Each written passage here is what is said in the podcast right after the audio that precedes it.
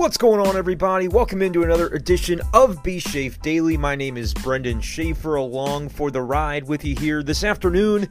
It is Wednesday afternoon, February 10th, on the calendar as we are one week away from Cardinals spring training opening with the pitchers and catchers' first workout. Media will not be in attendance for that one on February 17th because the facilities will not open to the media until the 22nd, which is the first full squad workout, but still should have some Zooms going on those days, I, I, think, from what the Cardinals have told us. And so we should have some information, even if we can't be there in person watching the way we typically can at that early of a date. But hopefully, waiting to see how that's going to work out the next week, be able to get to spring training and be able to have the podcast from Jupiter, Florida. And if not, we'll be back here in St. Louis doing the Zooms and recording the podcasts on a daily basis.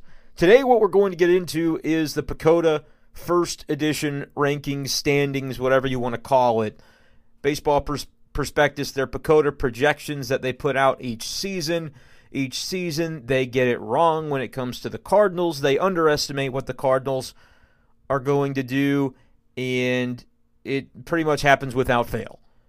A couple years ago, and again, this is a hard thing to go back in time and, and look through and dissect because there's always an initial projection that they put out, and then it adapts and develops as the preseason, as spring training goes along, based on signings, based on whatever it is, you know, players being traded, things happen that will adjust their projections because essentially what it's based on is taking a look at all the players that they project for the roster and the depth chart, projecting playing time for those players and productivity within that playing time, and then they come up with a number of wins out of 162 that they predict each team is going to have. And this year's projections, as has been the case for many, many years in a row, as far back as I can find in Google searching for these PECOTA projections, PECOTA has the Cardinals rated low and almost certainly lower than they're actually going to finish unless they have a lot of injuries and a vast degree of underperformance throughout the lineup. PECOTA has the Cardinals pegged for 80.6 wins, which you round up 81 wins out of 162 is right around 500 or a touch below. That's what the initial release of PECOTA has the Cardinals at. And if you go back over the years, which I tried to do, and there's some resources out there, people who have done a similar quest because they've noticed, as I have over the years, that PECOTA hates the Cardinals. I don't know why. I don't know if it's because the Cardinals historically have been a team predicated upon performance defensively, and so that's one element that PECOTA doesn't know how to get right, doesn't know how to quantify, how to value properly from year to year. I don't know if it's because you know the Cardinals win with pitching, which kind of goes into that defensive aspect. I, I can't quite figure it out, but since 2013, PECOTA has been wrong in the same direction on the Cardinals every single year. And I looked to try to find 2012, and when I clicked on the baseball prospectus spreadsheet where it says I could access it, it was forbidden. So I can't even look back that far. I'm sure at some point in time there was a year when they thought the Cardinals would be really good, and then they were a little bit less than that, and so they were forever burned, and they didn't want to ever make that mistake again. So they just lop off two or three wins every year to make sure they're under whatever the Cardinals would ultimately come up with. But it's been very consistent, and so that's why I, if you're a Cardinals fan, I, I'm sorry for wasting your your day on this podcast on this Wednesday because I I truly think you should put zero weight toward it, and it, it's it's absolutely worthless. Which I'm not trying to say anything negative about the people who put out this, these projections. I'm sure they're fine folks, but I could do zero modeling, zero analysis, and tell you and be more accurate every single year over the course of the last eight or nine than they are on the Cardinals, and I have been. When I come out, you know, to to their credit, they're often doing this, and we're looking at what they say in February, whereas I'm waiting oftentimes to officially make my prediction till the end of spring training. At the end of this podcast, I'll, I'll throw out a prediction for Cardinal season, though, and we'll see who gets closer, them or me. But I have no problem with saying that this is pretty much fundamentally worthless as an exercise, but people pay attention to it throughout the industry every year. Um, it, you know, it's it's modeling that they're doing, it's projections that they're doing. That I the math behind it is, I'm sure, is far beyond my comprehension, and so I want to give some respect to that. But I give no respect to the whatever they're using on the Cardinals because it's never right, and you and you pretty much are always going to be able to tell before the season starts that it's not right. Last year they weren't too incredibly far off, but once again, I'm not going to give them credit for being only a few games away because they're always a few games away in the same direction, and then sometimes far more than that. So, looking back at this list, before I get into why I disagree with their projection for this season, I'm just going to take you all the way back to 2013 real quick and tell you what the differences have been between PECOTA's projections, initial projections where they're available, and I'll tell you where they're not, and then what the Cardinals actually do at the end of the year. Last year they were projected projected projected for 80 and 82, which was a little bit less than they're projected for this year, despite the fact that they've added Arenado. But I'm not going to get into that yet. I said I was going to go through this first. So 80 wins last year was the projection. That's a winning percentage of 494. Of course, I didn't play 162 games, and so we have to use winning percentages. But rather than be two games below 500, as they predicted, the Cardinals were two games over 500 didn't get to have their last two games against Detroit. Only played 58, but that's a win percentage of 517. So a decent gap there, underestimating the Cardinals. 2019, 86 was the initial win projection. The Cardinals 191, five win difference. 2018, it was 84 and 88, a four win difference. 2017 was 76 and 83, a seven win difference. Previous year, 82 and 86, a four win difference. 15, they weren't even close. 89 and 100, the year the Cardinals won a very competitive NL Central but lost to the Cubs in the NLDS. That was an 11 win difference from the PECOTA projections. And look, I would understand in in some cases if you had a team that went crazy like that 2015 Cardinals team did. If I look at the projections and they say, okay, typically what they're doing is they're not they're they're playing it safe. They're not predicting anybody to win 100 games and they're usually not predicting anybody to lose more than 100 games. But that's not really the case because this year's Dodgers are predicted for 103 wins. And so, while I think the Dodgers are inarguably among the top two or three teams in baseball, they're coming off a world championship and they, they got better in the offseason. Adding Trevor Bauer is enough to do that, but a prediction for 103 wins for any team is pretty bold because things can go wrong, injuries can happen, and even if that team ends up winning 95 games, they still had a great year. That's an eight win disappointment. So typically, I would think you would want to adhere toward safety toward the middle of a projection, but that's not really what they've done this year with some of the teams. So it's not like they couldn't have, you know.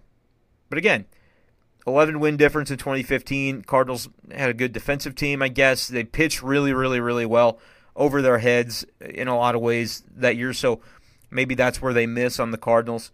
2014, they weren't that far off, but I can't find a projection from February, from early February when they release it. The, the, the only thing I could find on a quick Google search was like the very before preseason projection when they had 88, Cardinals 190.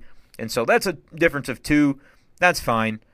Uh, not a big deal. But again, what was it different earlier in the in the spring? And if you're going to miss by two, you'd think eventually in eight, nine years, whatever it's been, they would actually miss in the other direction. But it never has happened. 20, 2013, the last year I could find, they weren't even close. 84 for the Cardinals. Cardinals won 97. So throughout those, I can count them up real quick. Eight seasons. There were different personnel for the Cardinals. There were different players. There were different managers. There were different strategies used by the team. Some of those teams could win with pitching and defense. Some of them had better hitting than others. You're not always going to be the same team over the year, but the uniform, the name on the front of the jersey, the Cardinals, PECOTA's never liked them. I don't know why. So let's get into why I disagree with. Now that we've set the stage for, it's not just me saying and, and people on social media saying PECOTA hates the Cardinals. I mean, you can just look at the data, and every year they miss in that same direction. I would be very surprised if they miss in a different direction this year. If the Cardinals are actually worse than an 80 win team, 81 win team in 2021. That 80.6 win projection that they have for the Cardinals has them finishing third in the division behind the Brewers and the Cubs. And the Brewers have a, a nice and trumped up win projection if I can scroll to it here and find they've got the Brewers winning the division ahead of Cardinals and Cubs with 89 wins, which gives them, according to their projections, 55% odds to win the division. I don't know how they come up with that. Cubs, 85 wins. I don't think that's far off for the Cubs. I think 89 is a little high for the Brewers. They must really like their pitching, which is fair. I mean, guy like Brandon Woodruff, you got some other guys that have emerged for that rotation. Where a couple years ago we were talking about how are the Brewers winning despite not really having any stud starting pitchers. They might have a couple of anchors for that rotation this year that can help them out. But I, I mean, 89 wins and seeing the Cardinals at a touch under 81 with a 9% odds to win the division, I don't necessarily see it. Because the Cardinals were better than that last year. Maybe not by a huge margin, but they were better than that last year. And the offense the Cardinals got across the board was pitiful. It was awful compared to what. And, and I know that we came into last year talking about the Cardinals and the theme surrounding that team being improvement offensively, incremental improvements, if you remember that phrase. That you just needed the guys who hit poorly the year before but had better averages in their career to get a little bit closer to those career averages, and the Cardinals were going to be okay. As it turned out, they didn't get closer to career averages. Goldschmidt had a better year offensively. Uh, Harrison Bader had a better year offensively. Nobody else really did. I don't think there was an, a single player who did that was on the team before and then was on the team again in 2020. Carpenter was substantially worse. He was supposed to be someone that got way better. He was substantially worse. Tyler O'Neill was worse. He hit 173. Carpenter hit 186. DeJong 671 OPS. He was worse. Kolten Wong 675 OPS. He was a good performer the year before, but he was much worse last year. He doesn't factor into these projections though because he's not on the team anymore. I guess I got to give PECOTA a little bit of credit for giving the Brewers all that love because they added a player that I thought the Cardinals should have retained in Wong, and so I'm sure he's contributing a couple of wins at least to their prediction of 89. So that's fair. I can live with that. Yadier Molina 662 OPS. I guess off the top of my head, I don't know if that was worse than it was the year before that, but it's not great. Uh, quick scroll suggests, though, that it was indeed worse. He was 7 11 the year before that. Um, I mentioned O'Neill. Dexter Fowler doesn't factor in, but he was a little bit worse in 2019 than he was, or pardon me, in 2020 than he was in 2019, down to a 706 OPS.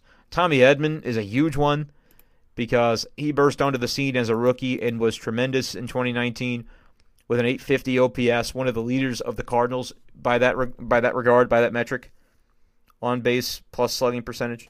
Last year he was 685, a substantial decrease, and a big question is what kind of Tommy Edman are the Cardinals going to get this year?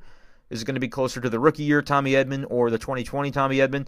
I have to imagine it's closer to the rookie version, but probably not to that level. If he could even be a, a 780 OPS, it's, it's Harrison Bader. He was 779 this past year in 2020. A lot of people are you know down on him, but he that's what it was. It was a number nearly 100 points better than Edman, who people don't seem to have as much negative to say about. Both of them play good defense, different positions. Edman probably going to be stationed at second base this year, but his offense wasn't what it should have been last year. But a lot of that you can chalk up to the pandemic, the shortened season, the fact that the Cardinals were in hotel rooms in Milwaukee for however the hell long it was. There were a lot working against the Cardinals from being an adept hitting team last year, and yet they still were above 500. They still uh, Dylan Carlson 616 OPS. He's going to blow that out of the freaking water this year. He's got to. So there was a lot that worked against the Cardinals from being a good offensive team last year, and yet they were still above 500. They still made the postseason. They were really close to being able to turn a game two on its head and take out the Padres and advance to the NL divisional round last year. and they were a terrible offensive team. They just didn't have the, Brad Miller. I understand if you're looking at PECOTA comparing last year to this year, I might as well talk about the good. Miller was an 807 OPS that gave the Cardinals some huge at bats throughout that season. He's not in the fold for this year. I don't believe he's signed anywhere, but unless they bring him back on like a minors deal, kind of like they've done in the past with guys approaching spring training, unless they do that, I don't think he's going to be back involved. It kind of would make sense though to bring him back with the departure of Wong. But if you've got Carpenter and you've got Tommy Edman that you're planning for second base and you know your third base job is pretty much locked up and not it's not somebody over there that's going to need very many days off.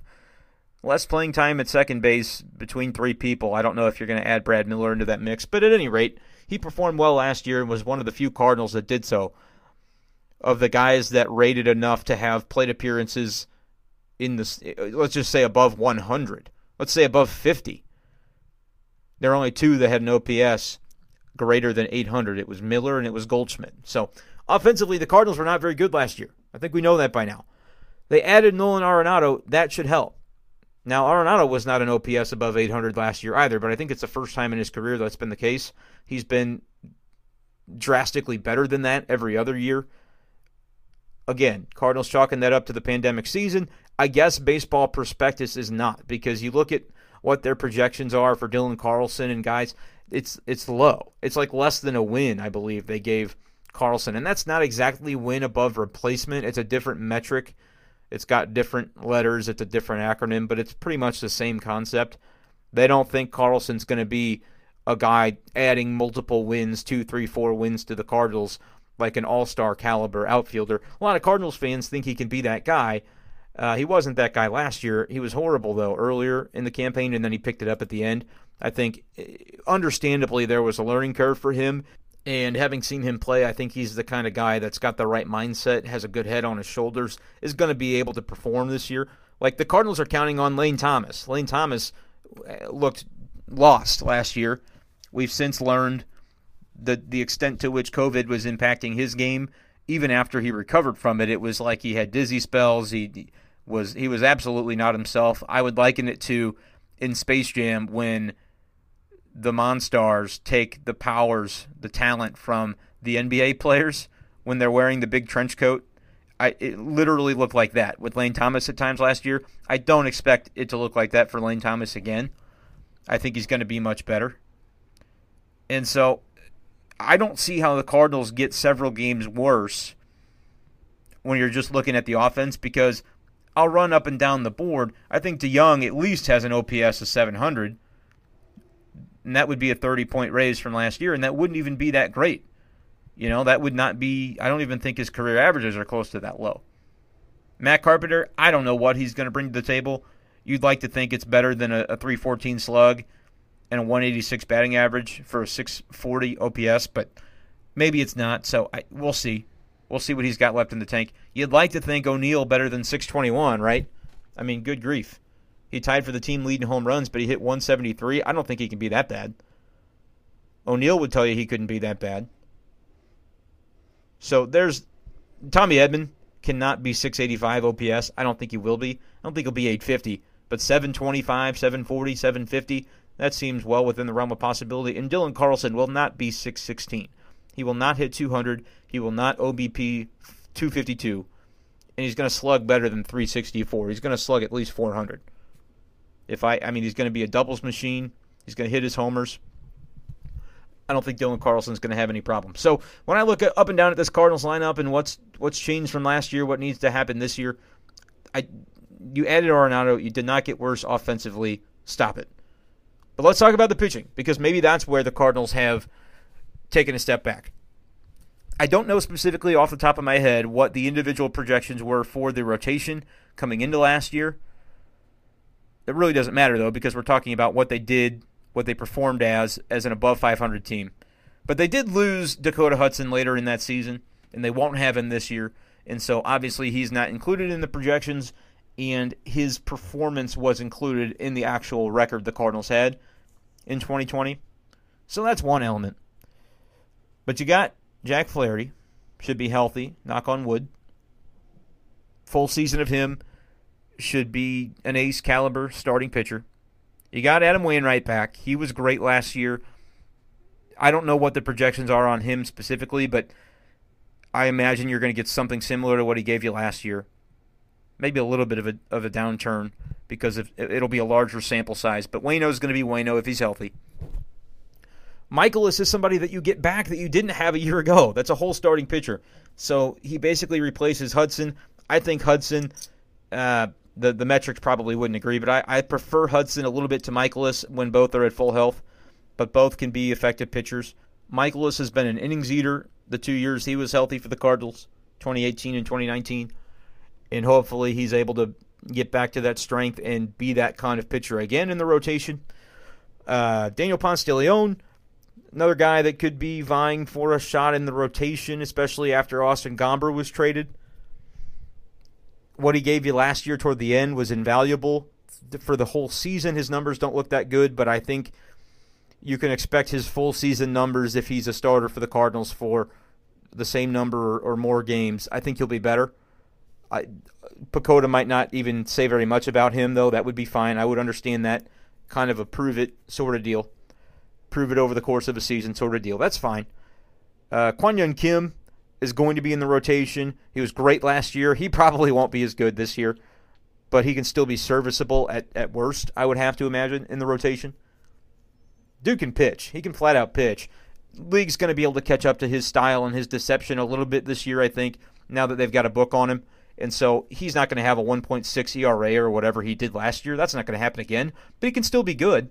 And that's another guy who eats innings because he, he pitches to contact, and you still have defensively, despite the loss of Wong, a, a, an excellent defense. And he, he also pitches to fly ball contact. And you have a gold glove left fielder in O'Neill. You have Bader, who has been a gold glove candidate and will probably win one at some point in his career if he plays enough. It's all going to be about how much he can he can get out there because he is elite. His skills defensively. Dylan Carlson, athletic defender. I, I don't know if he's quite on the level of the other two, but he can play any of the positions. He's a solid athletic kid, can play all the outfield spots well. Not concerned about him. Lane Thomas, I think, is the same thing. Dexter Fowler had kind of lost a step, and you replace him in the outfield with a younger, outfielder who can maybe cover more ground, a little more fleet of foot at this stage in, in, in his career, whether you're talking about Thomas or Carlson or whoever it is. So I think the defensive alignment of the Cardinals outfield, we're going to have plenty of conversations about whether or not they can produce enough offensively as a group, but defensively, I don't think there's any concern, and I think they're going to be better this year than they were a year ago when they had a gold glover and another gold glove candidate. They're going to have both those guys back, and then I think you're going to get a little more defensively from right field. Not that Fowler was terrible, and he actually, I think, got better after that 2018 debacle. I think he was better the, the last two years, but I think you're going to be upgrading if you if you have Carlson there primarily instead of Fowler, or if you have Carlson in left when Lane Thomas is playing right field, whatever. I think it's an upgrade defensively. That benefits Kwang Hyun Kim, benefits all the pitchers. Don't think that should necessarily be overlooked when you're looking at PECOTA projecting those 80 wins for the Cardinals. Talk about Carlos Martinez, I don't know. I don't know that he's going to be in that rotation mix.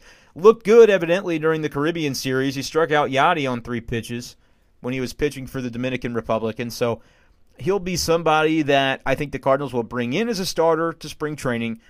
Internally, they will have very little, if they don't trade him, which I guess is always a possibility, but it hasn't happened yet. So I think coming into spring, he'll go in as a starter, and they'll have internally very little, not very little hope, but very little expectation they won't be counting on him as, yes, he is locked in one of our five. He pitched too badly last year for that to be the case in his first spell back as a starter since 2017 or the beginning of 2018. And I've been the guy beating the drum for Carlos Martinez over the years to get back into the, into the rotation. Hey, they did it. It didn't work. You can you can give the reasons for why it didn't work. If I'm giving a pass to Lane Thomas for COVID, I should also give one to Carlos Martinez. You could argue because Carlos actually was hospitalized and had to have IV fluids and the disease, we're not even talking about the aftermath. It hit him hard while he had it, and we've known about that. So give maybe Carlos a little bit of a pass, but it, is it the kind of deal where mentally you're kind of filing him away in a different category because of all the issues over the years where you don't necessarily know what to expect? I think that's fair, especially when you're talking about Lane Thomas. I think he can be a serviceable fourth, third outfielder versus Carlos Martinez. You need somebody reliable in one of those starting rotation spots, and, and you might have other options ahead of him. Genesis Cabrera could be a guy that gets a look as a starter. Alex Reyes, that would be a whole heck of a lot of fun if they really give him a long look and physically he can handle it. But if that's not the case, you could end up having Carlos Martinez, who has been effective in a bullpen role. You could have Alex Reyes back where he was and Genesis Cabrera back where he was last year. Three guys locking down the back end of the bullpen, not to mention Giovanny Gallegos, who was the best reliever, one of the best relievers in baseball in 2019. So that's a foursome, a fearsome foursome right there. And then you can round things out with a growing Ryan Helsley, a growing Junior Fernandez, a guy like Tyler Webb who's been reliable in the role that he's filled. Haven't even said the name Andrew Miller yet. John Gant was tremendous last year. Kodi Whitley could have been pretty good, but he ended up having COVID and then an injury, and so he missed most of the summer. They've got some arms out there where the Cardinals bullpen could be one of the best in baseball if guys stay healthy and perform to their capabilities. And so, you know, we've we've kind of gone over everything. We think they're going to be as good, if not better, defensively. Offensively, they've got to be better. I'd be shocked if they were worse. If their team OPS or whatever metric you want to use, it's one I like to reference because it's a catch-all for on base slugging added together. Okay, that's your OPS. I know there are more accurate ways to look in, you know, wins above replacement, things like that. But that, that I just want to bake in offense in, in a simple way. OPS does that with without just talking batting average, just talking RBIs, things that you can't really derive a lot of value from. And so that's what I've been using. I, whatever metric you want to use, though, I think the Cardinals will be better offensively than they were last year. Uh, the pitching, I think, will be a little bit worse uh, from the starters. But it, because you do lose Hudson, I do have questions about Mikolas coming off the injury. At any point in time, anybody else can get hurt. Flaherty should be better Wainwright might take a little bit of a step back because he was just so gosh darn good last year. Ponce de Leon, while he could be a little bit better, yeah, I you know, I, Kwang Hyun Kim's going to be worse because he was out of his mind last year. So I'm just looking. I'm trying to be. I'm trying to be conservative to be like, all right, what are these guys with PECOTA coming up with, and how can I get myself into a frame of mind where I'm like, okay, you know what, I see it. And so I'll even being conservative, I'll say the Cardinals a little bit worse ERA from their starters, a little bit worse performance from their starters this coming season than last year. Bullpen, I was really good last year. I think they they have a chance to be just as good as they were a year ago, if not better. If you get Carlos Martinez into that mixture, I think they can be really good. So I just don't see how you lose several games. Like if I plug in for the Cardinals, what a 517 win percentage would have been across 162 would have been 83.75 wins. Round that up to 84. I don't think the Cardinals got three wins worse from 80.6, which is what their PECOTA projection stands at as of now, to 83.75, which is what they would have won across 162 last year based on their win percentage. It's a three win difference. I don't think they're three wins worse. The caveat that PECOTA does not have Yadier Molina included in this, I'll give it, but over the last two years, Yadi's been 1.7 wins above replacement total so it's less than one win per year, essentially, about one win per year if you figure in the shortened season last year. So even if if Yadi adds one win to their projection, like Cardinals fans would say Yadi adds more than that. He adds more than what his WAR would tell you. PECOTA though, they don't look at all that. They're looking at the numbers and the data and the statistics, and they'll probably put him around a win. I would have to imagine. If it's more than that, I'd be surprised. But that still puts the Cardinals only at like 81, 82 wins, close, knocking on the door of 82, 81 and a half essentially. I don't think the Cardinals lost two wins by adding Arenado. You did lose Wong, but I think Arenado, as much as I love Kolten, I think Arenado's the better, more productive player, can add more wins to the team if he's playing to his capabilities. Maybe PECOTA thinks that he won't, but I think that you add based based on making that trade off rather than subtract. You figure you're going to get Tommy Edman into second base. PECOTA does like Tommy Edman decently from what I've seen, and he's going to be worth a couple of wins there. Carpenter's going to pitch in. That's going to be helpful. I think I just don't see it. I I'm going to be willing to admit when I'm wrong, but coming into this year, as we wrap up this podcast, I'm going to give you what I think this Cardinals team looks like. And to me, acknowledging that the NL East is really dominant, They've got four teams that could potentially win that, and the one that I'm not counting on, the Marlins, did make the playoffs last year. So deep division in the East. The West has two juggernauts that could be the two best teams in baseball playing in the same division with the Dodgers and the Padres. Uh, the bottom of that division could be a little bit weaker, but remains to be seen. The Central is going to be the weakest division of all of them. I imagine the Central will have losing records when playing, when just factoring in the whole division's record against the East and the West, respectively. Uh, the Central is going to have to win some games against itself. The Pirates are going to be pretty bad. They could lose 100 games. I can't really figure out what to make of the Reds right now, but I, you know, they're going to be a team hovering around 500, maybe a little bit below. If I had to just give a, a gut feel on what their t- what their season could look like, the Cubs, I think 85. That's actually pretty close to what I predict. The, the, Cubs are not going to fall off a cliff unless they keep trading guys away because they still have a good core of offensive talent. Their pitching could be a, a bit of a problem. You lose Yu Darvish, it's not going to make you any better on that end of things. But they did get Zach Davies back in that trade, who he's not Yu Darvish, but he's like serviceable as a starter a decent number three kind of guy. So I think 85 wins, I could absolutely see that for the Cubs. So on them, PECOTA might have it pretty close to what I would have it. The Brewers, though, I'm not so sure about 89. I think more like 83, 84. But then I think, well, man, if those other divisions are so much better than the Central, which I think they kind of are, is it going to be harder for the Central to even get that many teams to 500? Even though we should acknowledge they made four teams in the postseason last year. Only division to do that, if I recall correctly. So, did all these teams take massive steps back? No, but all the teams around them in the other divisions got better, and nobody in the Central really did that, except for arguably the gosh darn Cardinals, who, if they were over 162 last year, would have won about 84 games. I say yes, the Cardinals did get better from last year to this year. I'm going to go with about Mm, I'm, I'm, I'm 87 and a half right now is where I'd set the over under, and I'll take the over by just a smidge. I'll go 88 wins as of right now, which I think is more than enough to win the Central. I reserve the right to change this pick as we get closer to the season, but in order to be fair to to PECOTA, who projects him for like 80, and maybe they'll meet in the middle and it'll be 84 and there won't be a winner. But for once, you'd think they could say, oh, yeah, the Cardinals, we think they're going to be pretty good. And then it's like, oh, no, they weren't as good as we thought they would be. Hasn't happened in eight or nine years. It's not going to happen this year if I had to if I had to guess, but that's what we're looking at heading into the 2021 season. Cardinals PECOTA projection slightly under 500. What do you think the Cardinals finish with? You can give out your predictions. Send me a tweet at bshafer12. Feel free to drop a voicemail message onto the podcast. Go to anchor.fm slash bshafer12 slash message in order to do that. Can leave your own voice telling me what you think of the Cardinals this year. Ask any questions that you'd like to hear discussed on the podcast, and we can definitely get that done.